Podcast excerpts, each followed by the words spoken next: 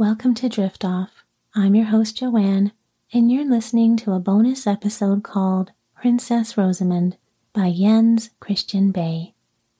You can listen to the whole story and other episodes while enjoying ad-free listening by becoming a premium member at driftoff.supercast.com, or you can find the link in the show notes.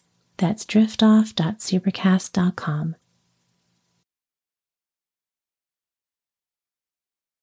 Tonight I will be reading a Danish fairy tale called Princess Rosamund by Jens Christian Bay, written in 1899. This old tale is about a young, kind princess who possesses three very unique gifts. When the fame of the princess is spread far and wide, Prince Hermes asks his father for permission to go win her hand in marriage, but an evil witch plays a trick on the royal families. Will Princess Rosamund and Prince Hermes become husband and wife? Well, let's find out together. And so, as always, my friend, settling comfortably under the covers, take a full, comfortable breath.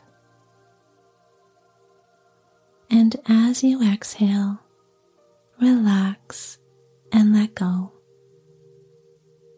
Allow any tension to just melt away, letting your body sink deeper and deeper down into the softness of your bed. There is nothing else to do and nowhere else to be. So just lie back, relax, and enjoy the story. There was once a princess who possessed three wonderful gifts. Whenever she wept, pearls rolled out from the corners of her eyes. When she smiled, roses dropped from her cheeks. And with every step she made barefooted, a gold piece was left in the dust under her heels.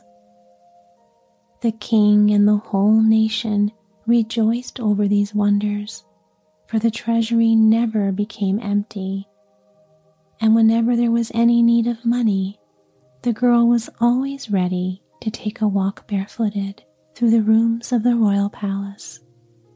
On such occasions, a number of courtiers always followed her with large crystal bowls, gathering up the gold pieces left by her footsteps.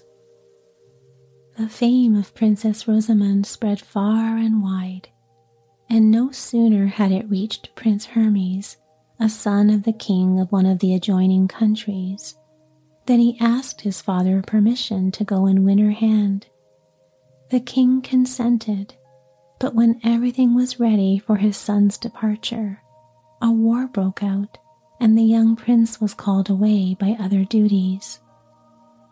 While he fought against the enemies, the queen's first lady of honor proposed to the royal couple that the beautiful princess be invited to visit them, so that the brave prince would, on his return from the battlefields, find her there already.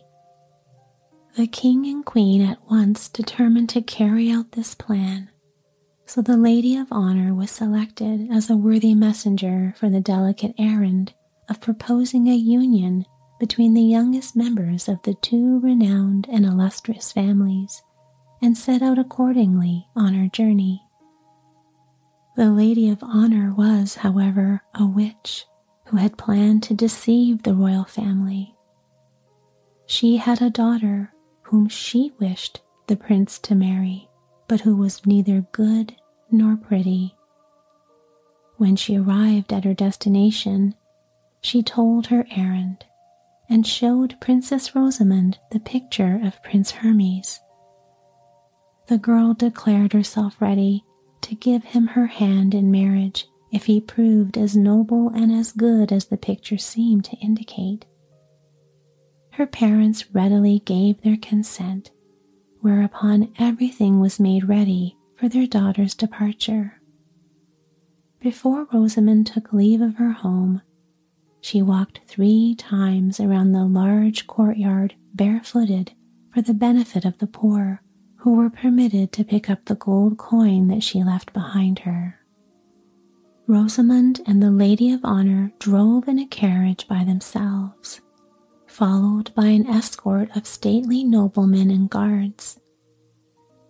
When they had traveled a long distance, the witch made a fearful storm gather around them.